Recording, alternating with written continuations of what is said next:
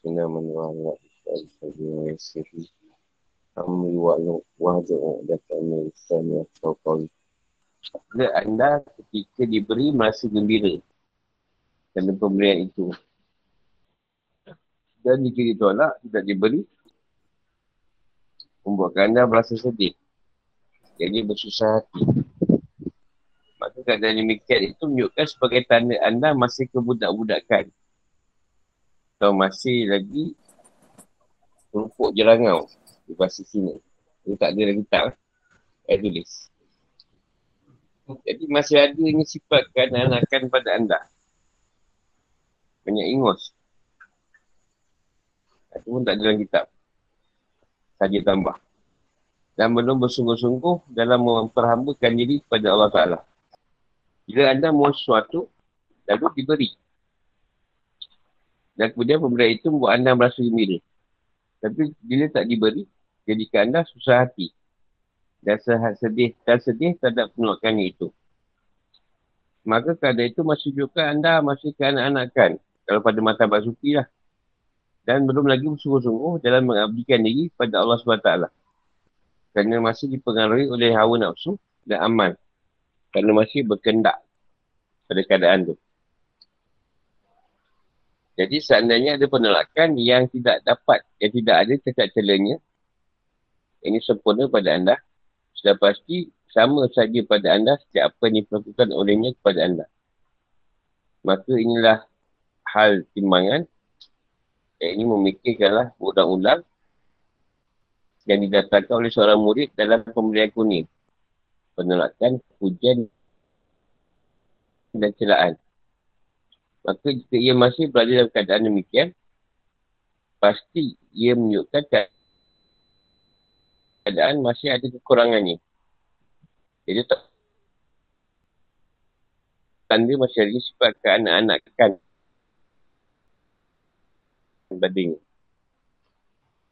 Ketahuilah bahawa tidak akan sampai seorang hamba itu kepada makam adab bersama dengan Allah Ta'ala sehingga adanya penolakan.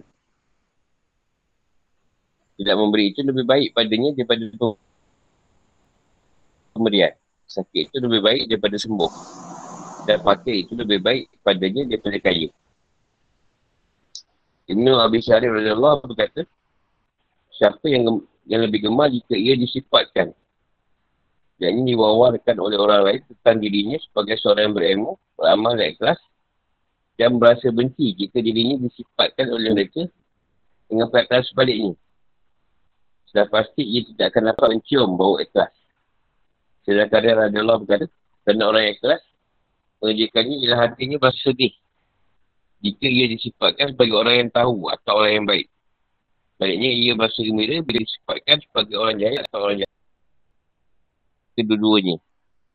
Bila si Salik telah berhasil memperoleh makam sabar dan disertai makam reda dan taslim penyerahan, lalu ia berpindah dan berada ke makam panak.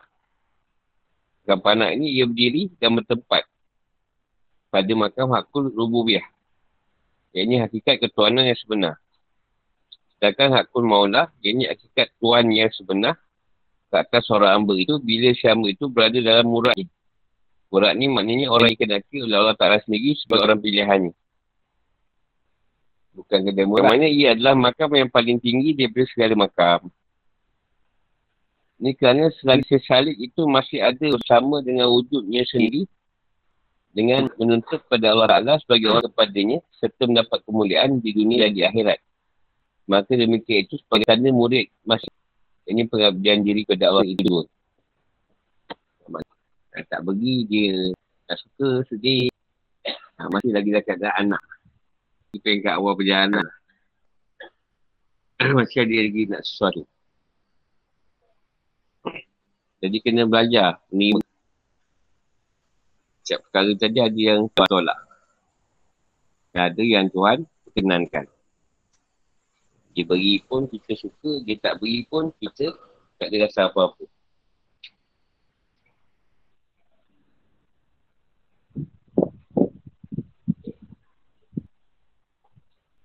Kalau ada setengah tu, baru sufi tu dia suka sakit daripada sembuh. Dia suka susah daripada senang.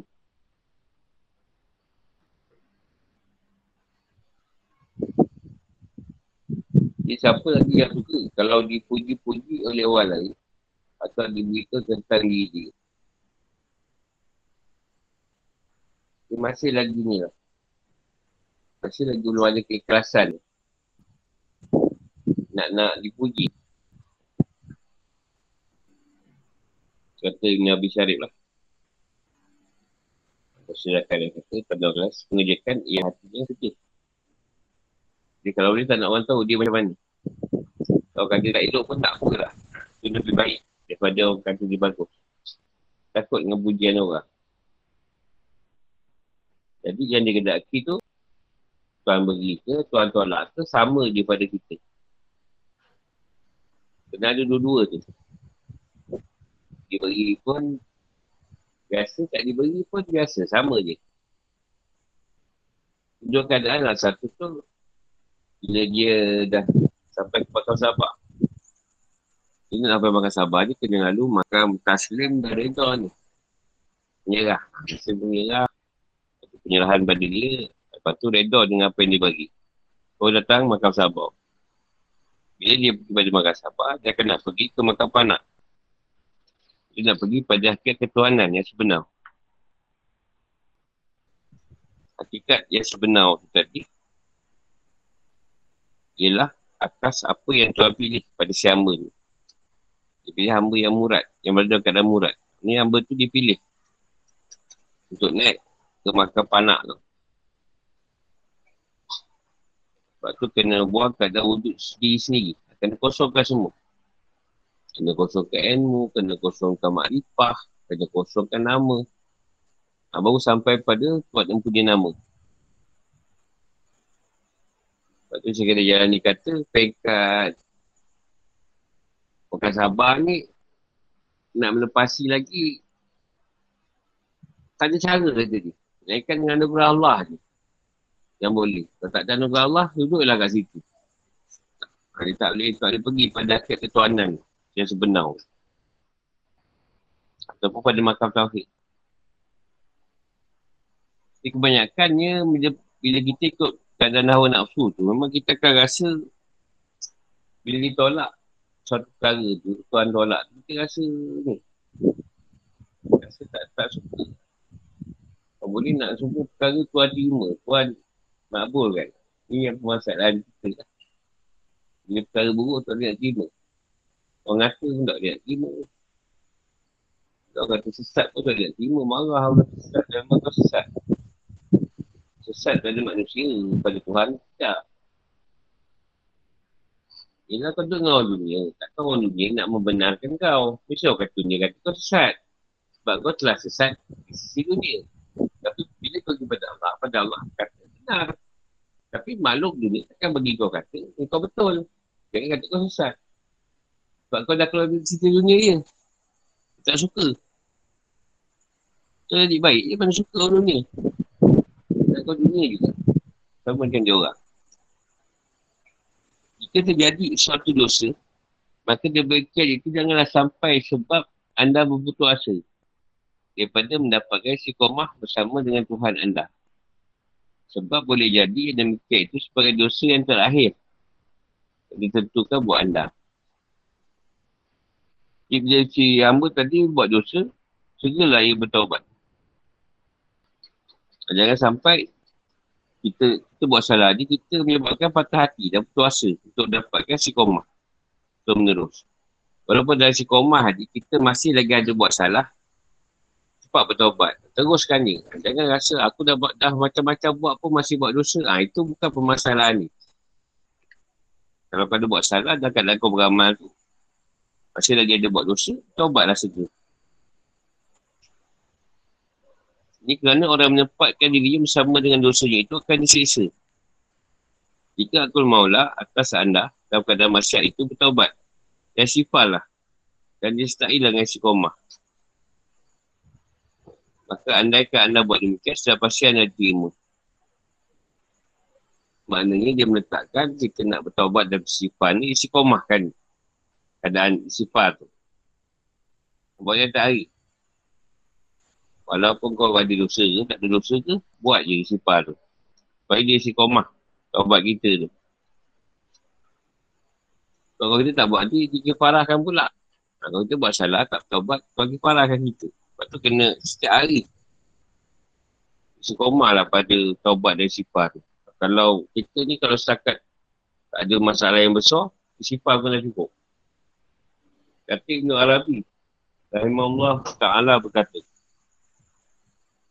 Terdorong dengan banyaknya pelikaan dan tidur, maka janganlah anda merasa muka. Dan janganlah pula anda menulis ke arahnya. Ini kerana seorang yang melihat yang melihat pada sebab-sebab bersama dengan hak Allah Ta'ala itu akan menjadikannya syirik. Sebab itu jadikanlah bersama dengan Allah Ta'ala itu sesuatu yang dikenakinya sendiri. Bukan bersama dengan diri anda terhadap sesuatu yang anda kenaki. Namun tak dapat tidak wajib bersifat. Jadi dia kata dengan sebab kita ni banyak leka dan tidur. Jadi janganlah kita merasa marah. Kalau ada benda yang tidak dipenuhi. Dan janganlah pula kau salahkan Tuhan maksud. Ini sebab bila kau dah, dah dah nak pergi pada hak Allah Ta'ala tadi. Kau dah berjalan ke arah Tuhan. Jangan cari sebab. Sebab kenapa Tuhan pilih kau. Ha. Ha, sebab kau ni keturunan apa. Kau ni apa. Ha, tak payah cari sebab bila kau nak pergi pada Tuhan. Pergi je, jalan je. Mungkin sebab aku ni dipilih sebagai... Oh, tak tahu nak sebut. Imam Haji ke apa kot. Oh. Mungkin lah. Mungkin aku lah orang ni kata ni. Jadi banyak sebab-sebab sebab-sebab yang meletakkan dia tu berjalan atas sebab tu. Bila kau nak berjalan, kau berjalan je. Yang punya sebab.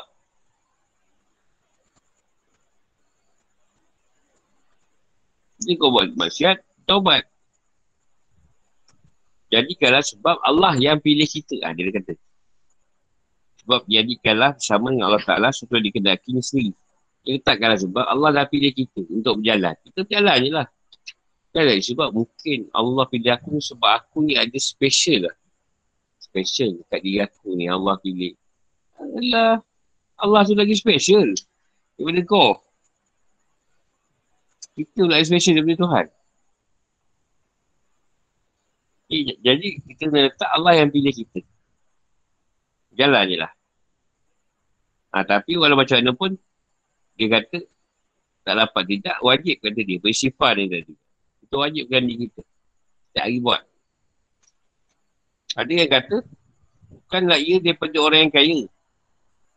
Orang yang rendah, orang yang alim dan orang yang jahil. Mereka ada padanya aib dan cacat celanya. Tapi siapa yang kebaikannya lebih banyak lebih kejahatannya, pasti kejahatannya akan hilang kerana kebaikannya.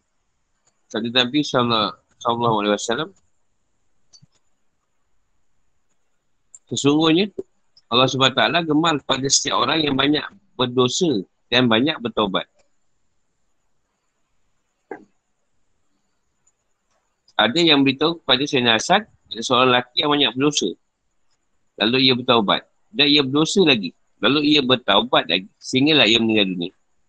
Maka jawab beliau, aku tidak melihat, aku tidak nampak ini menaikkan daripada perangai orang-orang mukmin dia buat so, dosa dia bertawabat. So bertawabat sampai dia meninggal. Kata saya ni, ini orang umumin kata dia. Ya Nabi kata, Tuhan lebih suka orang yang banyak buat dosa. Yang banyak bertawabat. Bukanlah lepas ni esok kau pergi buat dosa banyak-banyak. Lepas tu tahu banyak-banyak. Bukan pergi suruh buat tu. Maknanya tak sahuk tu tadi. Janganlah pertikaikan orang banyak buat salah. Kemungkinan dia bertawabat bila kita tahu kan. Mungkin nampak dia silap siang, malam pun dia bertawabat. Siapa yang tahu. Kita pula memang tak banyak dosa. Tapi rasa macam diri je. Tak buat. Tak buat apa share saya. Kata orang pun tak. Tapi saya juga viral. Forward-forward ni.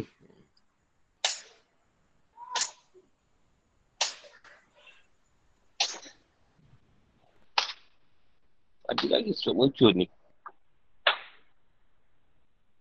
Sebab tu pada kita dibukakanlah pintu harapan. Atau uluhiyah tu dan ketakutan. Ketakutan ni uh, kauf. Supaya kita dapat isi komah pada awal permulaan perjalanan kita. Sebab tu Tuhan buka kita supaya kita banyak harapan pada Tuhan.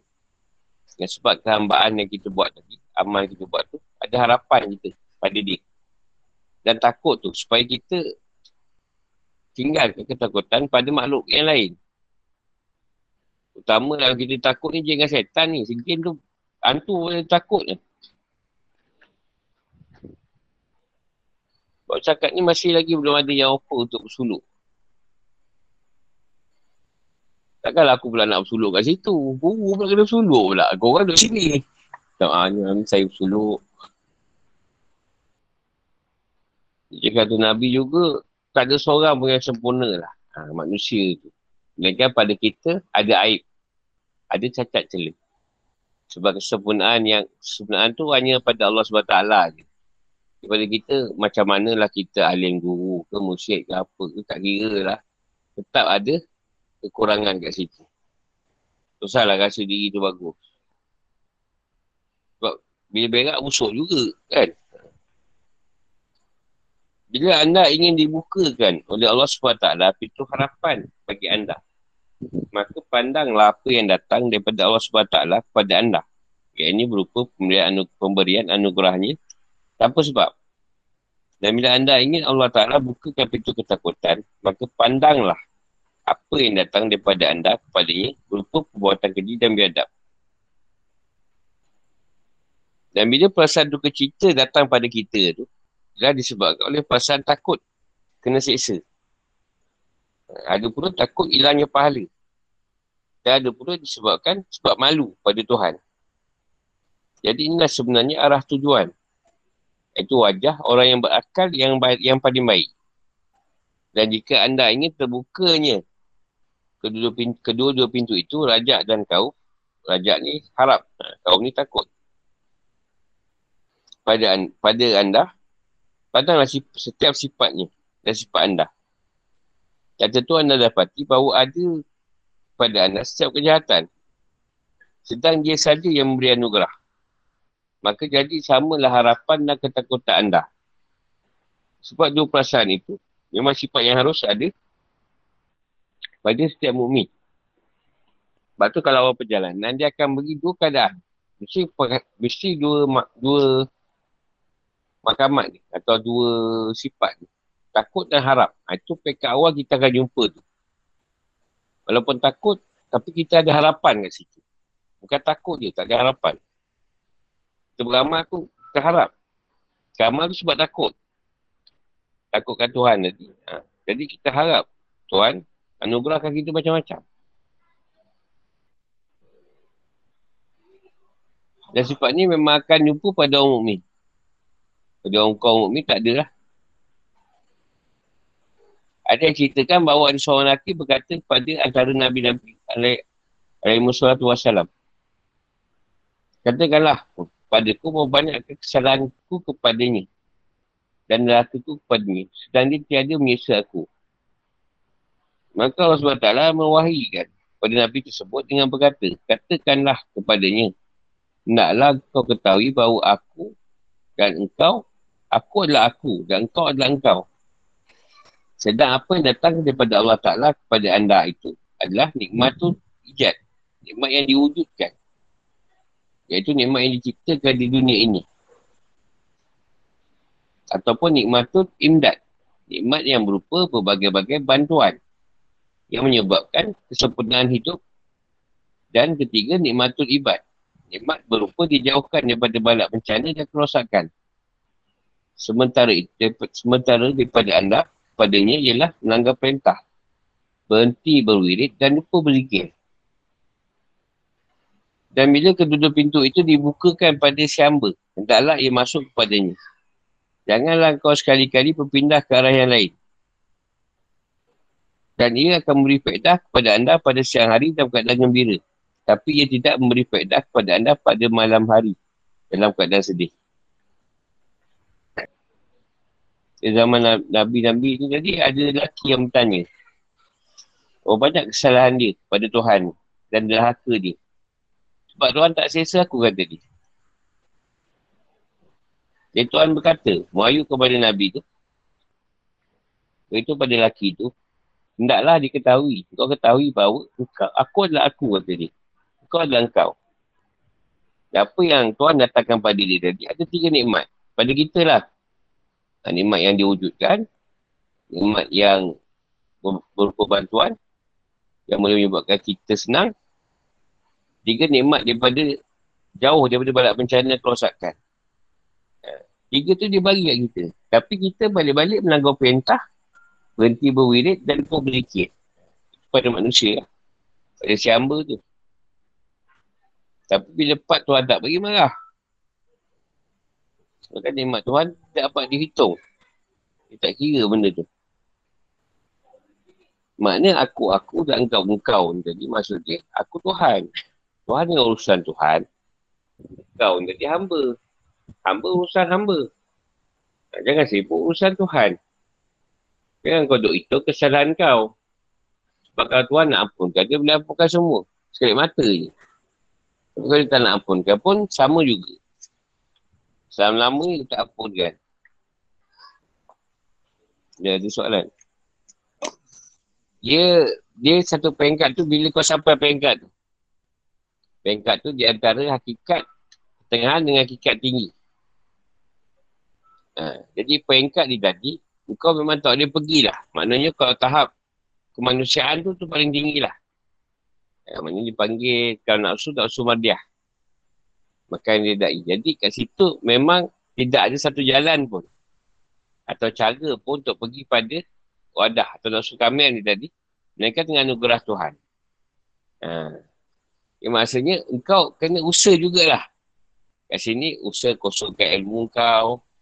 Letakkan ilmu tu, ilmu dia. Ha.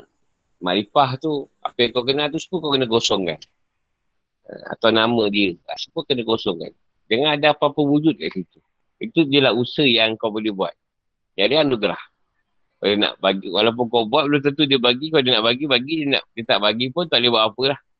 Ha, satu, hamba-hamba murad lah. Hamba yang dipilih. Kalau nak pilih kau naik. Ha. Tapi, kebanyakan aku jumpa lah wali-wali dulu. Dia tak, dia tak nak naik kat situ. Sebab dia tahu, kalau dia pergi ke atas, tugas dah lain. Dia takut nak berempuk keadaan tugas yang lebih banyak. Ha, sebab bila seorang naik pangkat, mesti bertambahlah urusan kerja dia. Sebab tu yang yang dulu, dia orang suka sampai situ je lah. Tahap tuan redor kat dia pun dah syukur lah. Ha. Memang dia nak sampai situ je. Sebab dia tu nak ke atas tu dengan anugerah saja.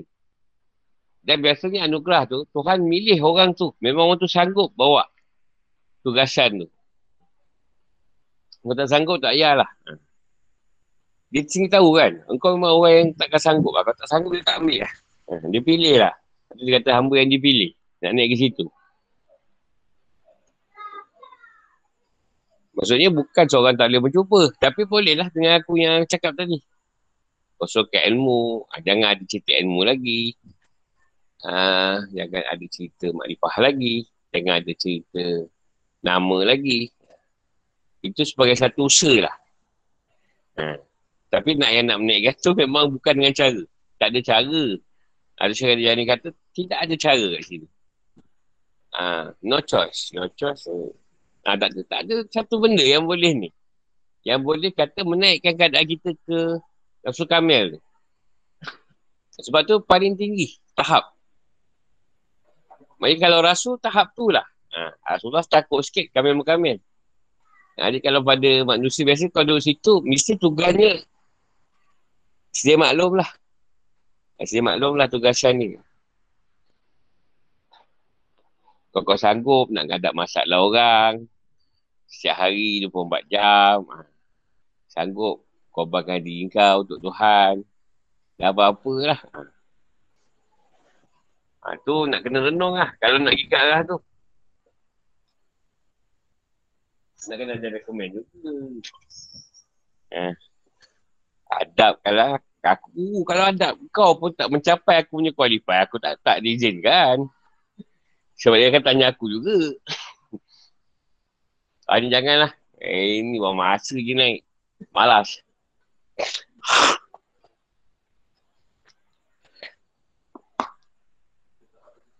Ha, jangan kata aku tak ada dalam pemilihan tu. ha, cuma aku boleh bagi cara macam tu je lah. Ha. Jangan ada wujud diri kau. Dia kat mulut tak etik. Dia bukan dia bukan dengan mulut. Bukan dengan zahir. Ha, zahir macam biasa je. Dia memang dalam je. Dalam tu pun kosong. Aku bagi cara lah. Tapi Naik ke tidak tu anugerah dia lah. Sebab tahap yang nafsu kamil ni tadi, tahap yang kata duduknya pada rasul-rasul. Eh, dah tak ada tahap lagi kau boleh bagi. Itu pun habis. Ah, Rasulullah kamil mukamil lah. Paling tinggi dia kan. Nafsu dia kan. Sempurna lagi istimewa. Sempurna tu. Sebab tu kalau di akhirat esok semua Nabi Rasul tu tak wadah tu. Atau wadah yang dia pilih lah. Ha, dia paling tinggi lah. Tak ada tinggi lagi. Yang pakai pakaian Tuhan bagi tu itu atas tugasan. Ha, tu bukan mengikut pada nafsu. Kalau tu, Tuhan nak tugaskan kau perang, dia bukan kira kau punya nafsu. Punya tahap makam. Ha, itu pasal tugasan. Siapa pun dia akan bagi. Walaupun orang tu baru ikut, dia nak bagi pakai, dia bagi pakai.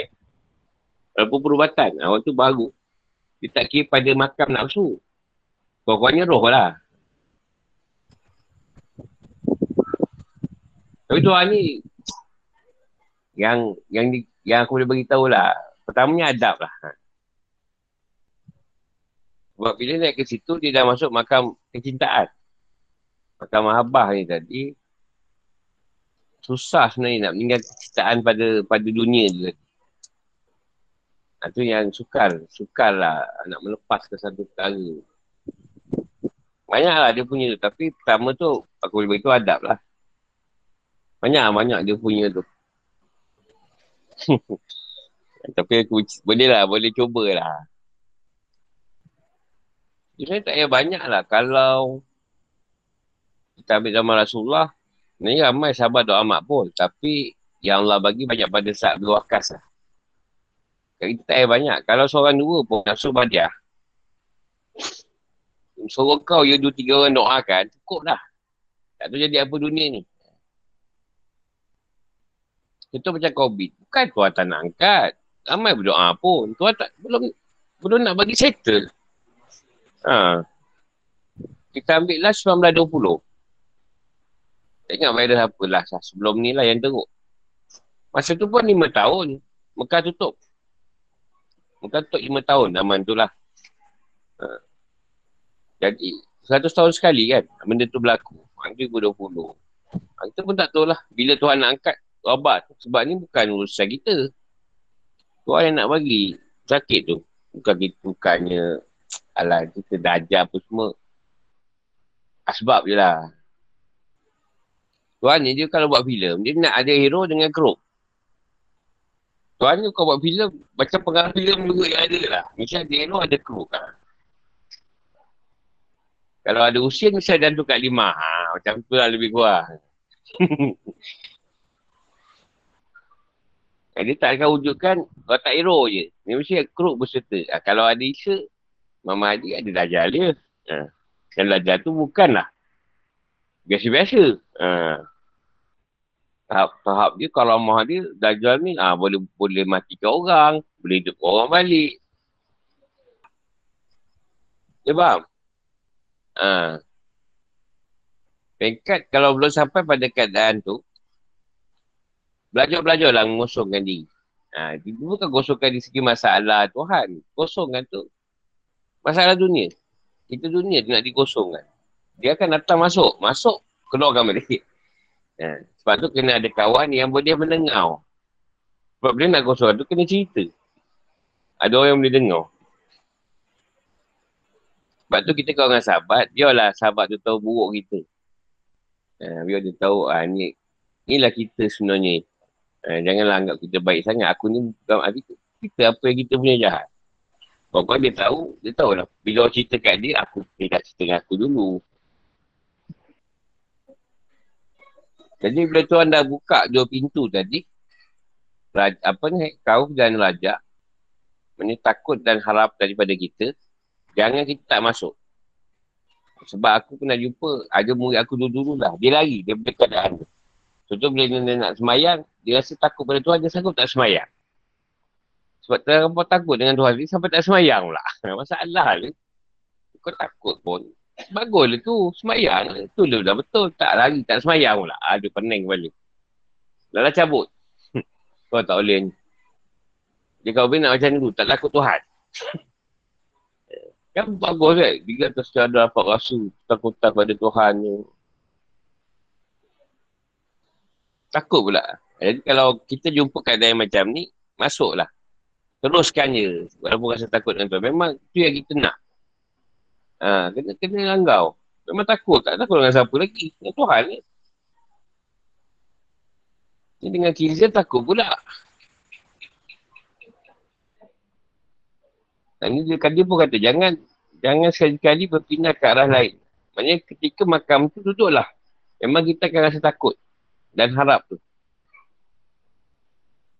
Ini yang dia kata, siang hari, dah keadaan gembira, malam dah keadaan sedih.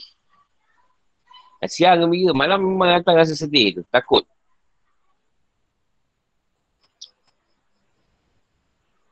Sebab Tuhan ni, waktu siang, dia melepaskan semua hamba dia bebas. Ha, Tuhan lepaskan semua hamba dia bebas. Malam tak? Malam macam gelap. Ha. Pada malam tu ketakutan tu muncul. Ha, jangan seseorang kat seekor es. Sekejap lagi, ha, kita tengok. Duduk kat seekor es tu dua jam. tengok apa benda yang muncul. Ha, lari tak lari kat balik marasa balik. Jadi malam memang ketakutan. Yang macam kita COVID ni, kan dia buat 8 pagi, 8 malam. Siang bergembira, 8, 8 malam nak tangkap kan. Ha, macam tu lah. Ha, takut je malam takut, sedih. Kadang-kadang kesedihan itu beri faedah kepada anda. Pada saat gelapnya malam yang tidak anda dapatkannya pada saat terangnya siang hari. Nikmat kesenangan. Dan kamu tidak mengetahui yang manakah yang lebih hampir di antara dua masa itu pada anda. Manfaatnya atau keuntungannya. Inilah ucapan yang bersandar pada manfaatnya dengan rasa mengharap pada Allah SWT. Yang kena disertai oleh kesabaran. Bila terasa sedih dan masih takut kepadanya. Yang disertai kesyukuran bila anda merasa gembira. Maka kita pun tidak tahu yang manakah antara kedua itu yang lebih dekat manfaat keuntungannya pada kita. Kecuali hanyalah dengan pertolongan dan bantuan Allah SWT. Yang dua perkara ni kita pun tak tahu. Siang ke malam yang beri manfaat. Melainkan dengan bantuan Tuhan lah. Dan pertolongan dia. Ada orang dia malah gembira siang, sedih. Jadi perasaan mengharap itu sesuai dengan kedudukan bapa. Kerana ia merupakan hamparan permainan yang terbentang indah Gisa tu Jamal. Nama Arab dia lah. Iaitu asal usul wujud kita yang diumpamakan seperti bapa. Kadang perasaan takut itu bersesuaian lah dengan kedudukan anak. Kerana itulah terjadi daripada segala perbuatan kita yang diumpamakan seperti anak. Oleh itu dirikanlah setiap salah satu daripada kedua-duanya itu. Menurut tempatnya. Dan jangan anda beralih daripadanya tetaplah bersama dengan keputusan hukumnya. Sedang kedua-dua keadaan itu datang daripada nur cahaya rahsia-rahsia ilahi. Anwarul Asra. Ini rajak dan kautan. Ialah daripada nur cahaya ilahi yang tadi. Ada rahsia yang diletakkan. Jadi raja tu sesuai dengan keadaan bapa dan takut tu sesuai dengan keadaan anak. Bila dah takut, kita harap juga kalau nak minta ayah takut. Tapi harap juga ayah tu belikan. Tapi takut juga nak minta. Begitulah keadaan ni. Raja dan kau. Wajarlah bagi siapa itu mengenal nikmat Tuhannya yang ada pada. Pada saat gelapnya malam. Dan keadaan sedih. Sebagaimana ia mengadinya pada saat terangnya siang hari. Dan keadaan gembira dan juga bagaimana ia mengetahui kegelapan malam itu ada berapa manfaat keuntungannya yang tidak ada pada siang hari. Jadi perasaan sedih atau duka cita itu diserupakanlah dengan malam. Dan perasaan gembira itu disamakan pula dengan simbolik siang hari. Ketahuilah bahawa yang ada pada kita itu ialah ain yang zahir dan ain yang batin. Kenyataan yang zahir dan kenyataan yang batin. Ain. Ain yang zahir itu ialah mata. Dan mata itu tidak akan diperolehi Kecuali adanya yang zahir ini. Kalau tak ada jasad ni, tak ada mata, tak ada pandang. Sedang tidak ada pada kita tasaruf. Mereka apa yang kita boleh daripadanya bersalahan dengan ain yang batin. Yang mana dengannya kita yakin. Bahkan ada pada ain yang batin itu tasaruf dalam alam gaib. Dan anda akan melihat di dalamnya nur cahaya ilahi sekadar apa yang digunakan oleh Allah SWT padanya berupa rasa-rasanya yang halus dan dalam ini asal.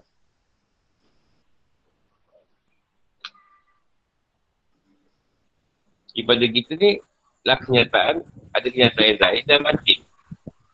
Yang zahir tu dengan pandangan mata. Yang batin tu dengan pandangan mata hati kita. Atau, atau Ainul Basirah. Bila dibuka kan, uh, sifat melihat kita yang batin. Yang mata ni yang melihat. Yang mata tu sifat basah dia. Kalau yang lahir ni dipanggil kau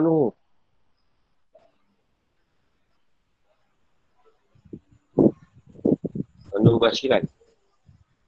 Kepada batin tu dipanggil sifat basah dia. Tak adanya kita dapat tengok benda yang gaib tu. Itu ada takkan nur cahaya dia. Pada nur pada hati kita tu, pandangan tu, nampaklah benda yang gaib. Kalau tak ada, tak nampak.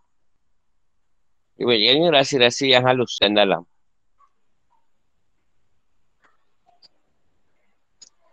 Tempat terbitnya bagian-bagian nur cahaya ilahi itu dalam hati manusia dan rasa-rasanya. Sumber nur cahaya keturunan itu terjadi daripada raja dan kaum. Dan ini adalah hati, hati adalah hati dan rasa-rasa sirnya. Apabila yang terbit dan terpantul dari dalam hati, yakni batin, dan kita takikkan dengan rahsia sir, maka terhambur dan berserialaklah ke seluruh anggota badan. Ia amat berfaedah. Tapi bagi yang tidak ada, tetap tidak ada. Dan itulah asal sekaliannya. Kita hati kita ni, ha, itulah tempat diletakkan berbagai-bagai nur cahaya. Kalau pada kita ni akad batin lah. Jadi sumber dari percaya tadi adalah berdasarkan dua sifat ni tadi. Yang ini rajak dan hauf. Contohlah kita ni taklah hebat sangat berlari. Tapi bila kena kejual lembu, lembu mengaruk, wah bukan main laju lari. Sampai bagus boleh lompat. Pelik tak? Bila takut tu datang, macam-macam jadi tau. Hmm. Lagi satu, kita boleh jahit kursi setiap kali lepas semayang, jumpa tu tak boleh baca. Jumpa tu je, uh, asyad, asyadu lah, asyadu. Bukannya buat ilah hukum. Uh, apa ni? Allahul la'ilah. Asyadu, asyadu. Tak pelik ke? Kita banyak air kursi punya lancar boleh jumpa hantu tak boleh baca. Walau ya'uduhu pun dah tak betul lah. Walau ya'uduha, wa duha pula. Walau izah saja. Jadi perasaan takut lah yang boleh datang macam-macam keadaan di luar batas kita boleh buat sebenarnya. Bila ketakutan kita tinggi, harapan kita pun tinggi pada Tuhan. Lepas tu kita tak ada rasa keadaan kau ni tadi nak atas harapan susah. Kita tak terdesak. Jadi kita doa pun main-main ni. Kita terdesak pun bukan main lagi. Menyembuh-nyembuh dia. Sebab tu bila kau punya rajak ni dah masuk pada hati kita. Rasa-rasa tu dia akan berselerak dalam diri kita. Jadi bila kita rasa takut dengan Tuhan, segala makhluk akan rasa takut dengan kita. Sebab makhluk ni akan takut dengan orang yang takut dengan Tuhan. Tapi makhluk takkan takut dengan kita kalau kita takut dengan dia. Dia berani dengan kita. Kita takut dengan setan. Bukan makinlah gangguan. Macam dia ganggu kita ada ke? Kan kita takut dengan dia. Dia lagi ganggu kita. Ada orang tak suka kucing. Itu jamlah kucing datang kat dia. Yang takut kucing lah. Kucing yang datang. Dia datang dengan kucing. Sebab dia takut kucing.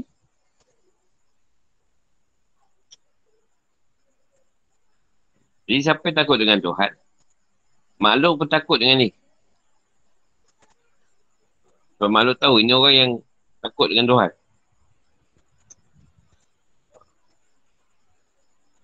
Sebab tu orang yang takut ni macam-macam dia, dia buat. Sebab harapan dia tinggi pada Tuhan ketika tu. Contoh kau kena nak kena COVID tu kan. Macam mana perasaan kau? Kuat kan? Harapan kau pada Tuhan kan? Tapi kau tak kena, tak ada, tak apa-apa. Allah Alam. Soalan?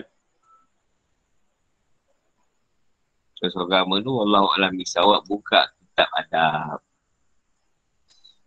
Tak salah ke? Sebab mesti ada. Cikgu seorang, seorang agama.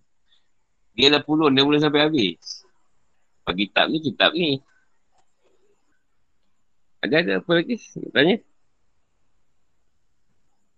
Dia dipanggil panak juga. Tapi panak dalam keadaan takutkan Tuhan. Bukan yang panak yang panak binasa kewujudan diri tu. Namanya dipanakkan sifat berani tadi. Di di di apa ni? Di, di apa ni? Dipanakkan sifat berani tu datang takut. Datangnya sifat panak pada takut tadi. Bila dia panakkan, dia menyaksikan sifat kebenaran kita, datang dia takut. Tak ada berani kau lagi lah. Ha, berani tak ada. Macam tu lah awal-awal aku ngubat lah. Aku ngubat orang saya mati je orang. Takut aku nak ngubat lah. Pasal bila ngubat je orang mati. Ada budak-budak pun ngubat mati. Awal-awal lah. 2008 Jadi dia sampai trauma nak ngubat orang. So nak ngubat je. Aduh, mati lagi orang ni kan. Asyik mati je. Nanti dah hilang perasaan berani nak ngubat. Dah timbul takut. Oh, janganlah orang ubat ni. Pasal orang ubat datang, balik-balik meninggal. Oh, tahu meninggal, balik meninggal. Sebenarnya ketika tu, sama kelamaan baru aku faham. Pokoknya, nak meletakkan yang kematian tu bukan ketentuan kau. Allah. Bukan sebab kau ngubat dia mati. Tapi Tuhan yang berkenak dia mati. Tak ada kaitan pun dengan aku mengubat. Tapi memang tak nak mati tu. Sebelum mati jumpa dengan aku pula tu. Macam-macam lah. Kadang takut tu. Bukan satu jenis. Macam-macam pesen. Macam-macam cara lah Tuhan menghantarkan perasaan kau tu. Ada orang, dia datang perasaan takut nak buat salah. Nak buat dosa. Itu pun dah cukup baik tu. Takut nak buat salah, takut itu antara sifat kau yang utama lah. Yang, yang Tuhan beri pada kita. Takut nak buat salah. Kalau Tuhan Tuhan kata berani buat salah, sebab dosa je lah kita. Takut nak buat salah, takut. Tapi buat juga. Bila dah buat, takut juga. Takut. Takut Tuhan hukum, Tuhan buat cepat kan? Ha, Tuhan buat cepat. Esok. Rasa takut tapi buat juga dosa. Apa buat dosa ni? Tuhan takut pula. Eh, ni kau kau tuan mati ke aku. Kau buat cepat. Lepas tu buat dosa lagi. Aneh kata Nabi. Tuan suka orang buat dosa. Lepas tu buat. Buat dosa, buat. Dia bukan nak buat dosa. Tetapi Tuhan tak bagi dia sepi lah. Daripada dosa. dia nak dia nak break je Tuhan. Oh, kau kena buat. Sebab Tuhan ni sangat suka hamba dia yang bertaubat. Ha, itu adalah masalah suka ramai bertaubat. Itu peringkat yang lain. Itu peringkat mahabah. Sebab tu bila satu peringkat, uh, bila asal basi buat cerita kau, takut ni tadi. Uh, Tuhan berikan pula keadaan mahabah tu pada Malik bin Dinar. Ketika tu. Jadi, kisahnya tu, kau tak silap aku lah. Masa tu, kat Baghdad. Baghdad ke mana tu? Belarap tu lah. Jadi tak ada hujan. Musim kemarau. Di ketika tu, silap aku lah. Malik bin Dinar dia suruh jadi imam lah ke untuk bawa solat ajat, minta hujan.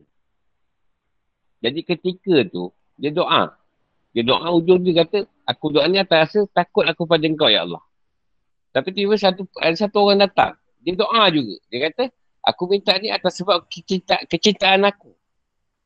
Pada engkau ya Allah. Eh, Malik Dinar kata, Afsal, dia tanya orang tu, kau doa, Aku doakan takutkan Tuhan. Kau doakan kecintaan kau. Tu dia kata bila seorang nak mencintai, hilanglah rasa takut dia. Orang tu jawab, bila orang nak mencintai seorang, macam kau dah cinta bini kau, takkan kau nak takut lagi. Dia kadang takut juga kan, kadang-kadang takut kena tinggal. Dia maksudnya, bila datang rasa kecintaan, hilanglah perasaan takut tadi. Ada sebab cintaan tadi. Ialah perasaan takut. Ha, jadi ubah Madinah tu kau keadaan Rauf tadi pada kecintaan. Dia lelaki tu saya Idil lah. Atau Nabi Idil tu tadi. Ha, dia bawa menukar cerita kau tu pada Mahabah. Maksudnya, peringkat awal kita berjalan, mesti melalui keadaan kau tu tadi. Ha, cintaan tu atas lagi. Bila kita dah terus jumpa mahabah, bila masa kita nak taubat? Alah, bila dah bercinta, alah, buat salah sikit takkan tuan nak marah lah.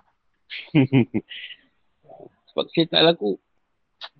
Sangat hebat dengan Tuhan. Takkan dia nak hukum aku? Ah, dah tak bertaubat lah pula.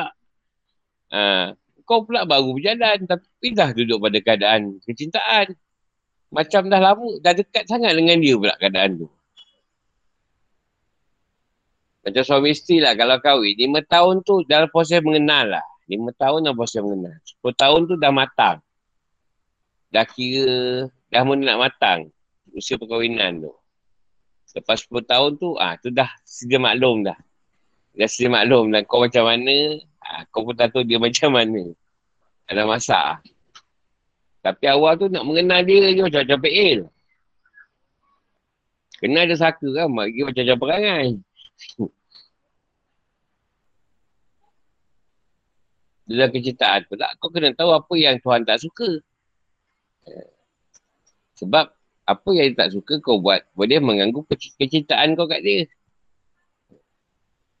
Dan apa yang dia suka lah kau kena buat. Ha, barulah kat situ bertambahlah cinta dia pada kau.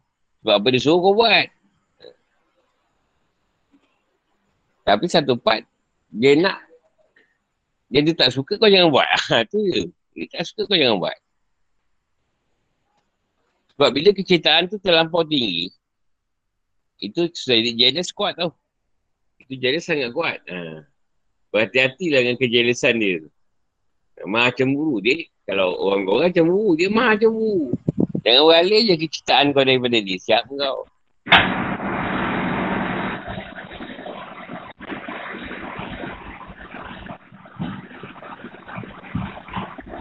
Kau berani macam saya sikit budak-budak ni kok dia kerja kan. Tak payah tu. Kalau sampai tu kau rasa dah sendiri. Tak cemburu dia tu. Yaakob sangat sayang pada Usuk. Apa yang dengan Usuk? Ha? Rasulullah sangat sayang dengan Husin. Husin tak tak tak berkubur.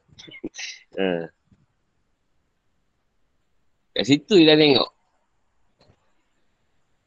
Banyak lagi lah rasul-rasul yang jatuh, jatuh, kat dalam sayang ni tu. Tengok mana yang dia sayang hari tu. Ada ujian yang berat-berat lah. Ada lagi? Tak tahu kita ni mana wali-wali dulu dia berjalan. Dia dah tahu part wadah tu kecintaan. Masih takut lagi ke situ. Yalah aku duduk kat sini tak lah. Banyak, semua tahu. Dia dah tahu ke atas macam mana. Semua tak berusaha rasa lagi ke situ. Sebab apa? Kita dah masing-masing dengar tu. Macam ada guru kan. Oh, ini payah ni. Nak cinta rumah pun tak boleh. Nak cinta anak-anak pun susah. Macam tu. Jealous.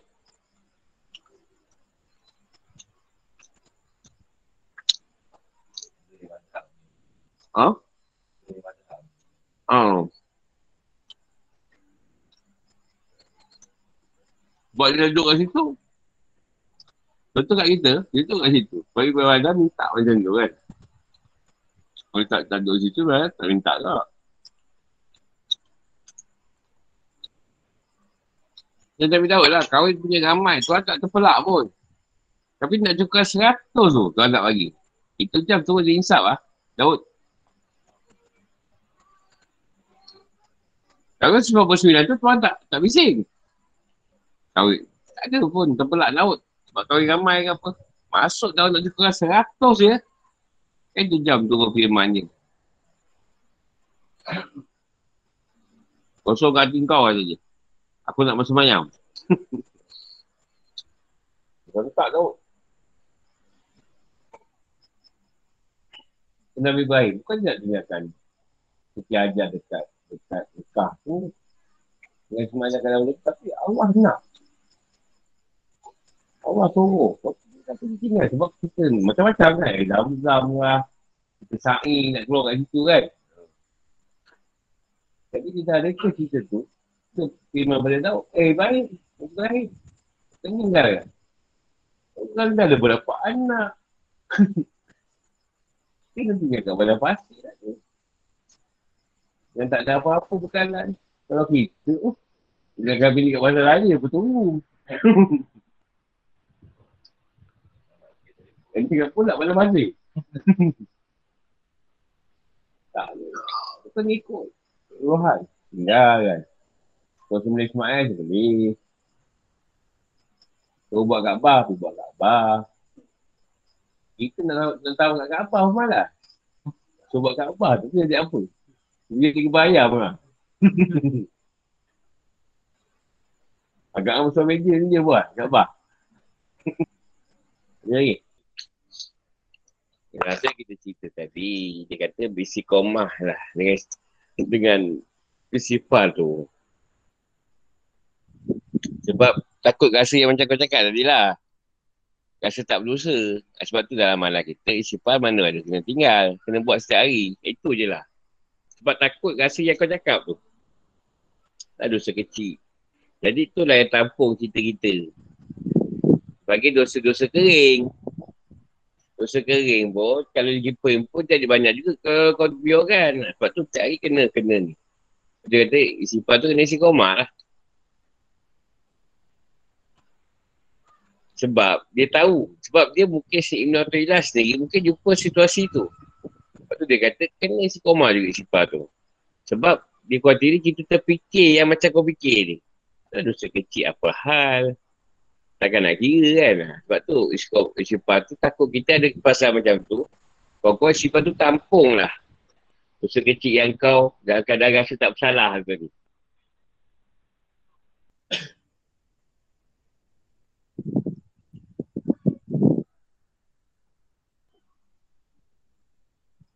Sebab tu tuan nak bezakan. Dia kata kau kau aku aku. Nak bezakan keadaan tu. Dia nak letakkan kau tetap buat dosa. Ha, ha, jadi tu yang kita susah nak. Bukan kita tak boleh berhenti. Dia sendiri nak kesempurnaan tu milik dia lah. Kau tetap ada rasa tak sempurna tu tadi. Jadi nak mendatangkan rasa kau tak sempurna tadi. Dosa yang kau buat lah. Itulah nak buat macam mana. Bila kau dah rasa sempurna. Dekat dia sudah terbalik dia sudah tak sempurna. Itu sebab nak meletakkan dia sempurna, kita kena ada rasa kurang. Yang mendatangkan rasa kurang tu, kesalahan kita buat.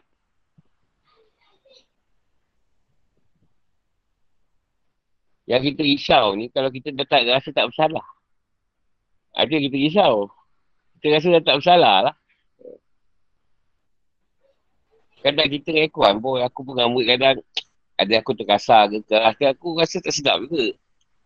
Ha. Dia masa cakap tu sedap lah. Masa lepas tu lah. Dia sedap kali tu selepas tu. Masa kita bercakap tu, kita rasa macam best je. Selepas tu lah. Ada ke datang. Bukan tak ada. Sebab tu biarlah kita sedar sekarang. Kalau kita sedar tu bila kita dah mati esok. Maknanya sekarang ni tuan tidur kat kita. Tak bagi kita sedar. Dan dia jaga kita lepas kita mati. Masalah tu. Biar kita sedar sekarang. Yang kurang-kurangnya kita ada jalan, ada masa ni nak betulkan diri kita sebelum kita mati tu. Dan selesai kerisauan tu, sebab kita mati tu. Sebab selesai je kau, roh kau diambil, nyawa kau keluar, kau akan lebih kitab. Dia malaikat, sama ada belah kanan atau belah kiri. Itu berhilang kerisauan ni. Lepas tu saya Umar dah macam tu kata, dikatakan Rasulullah surga pun, masih lagi nak tunggu benda tu.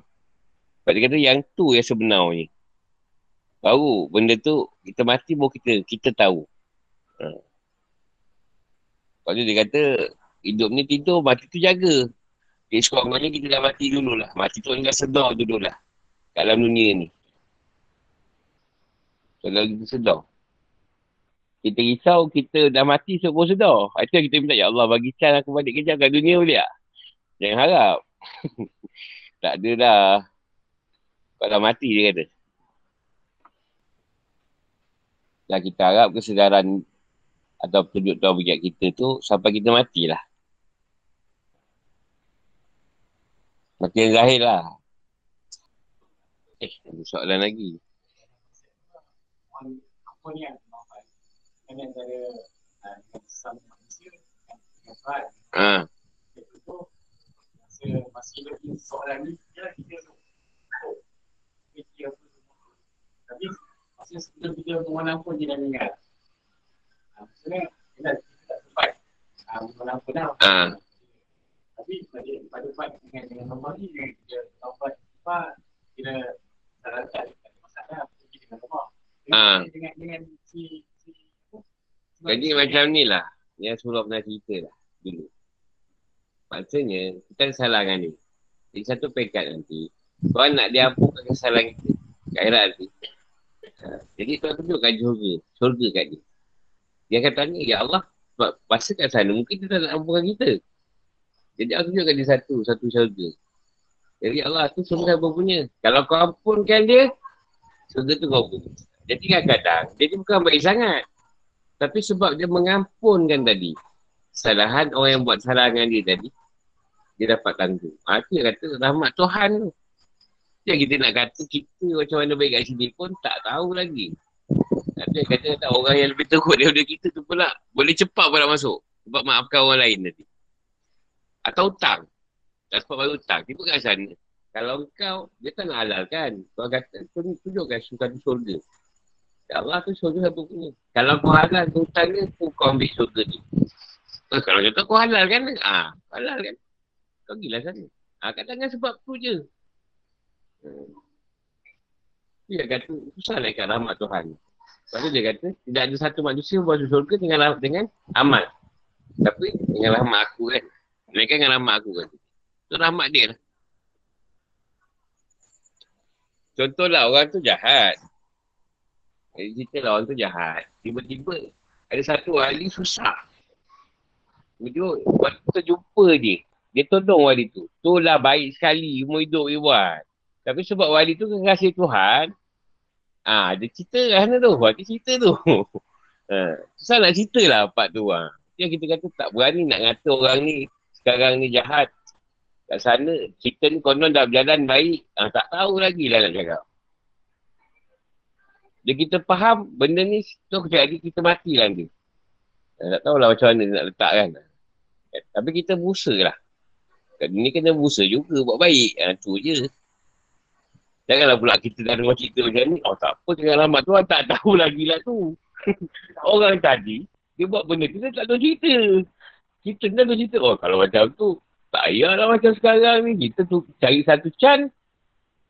Uh, saya maafkan orang. Ataupun orang tu hutang tak tahu yang kita. Ah, kita boleh dapat kat sana. Kita tahu cerita pula. Dah tangilah.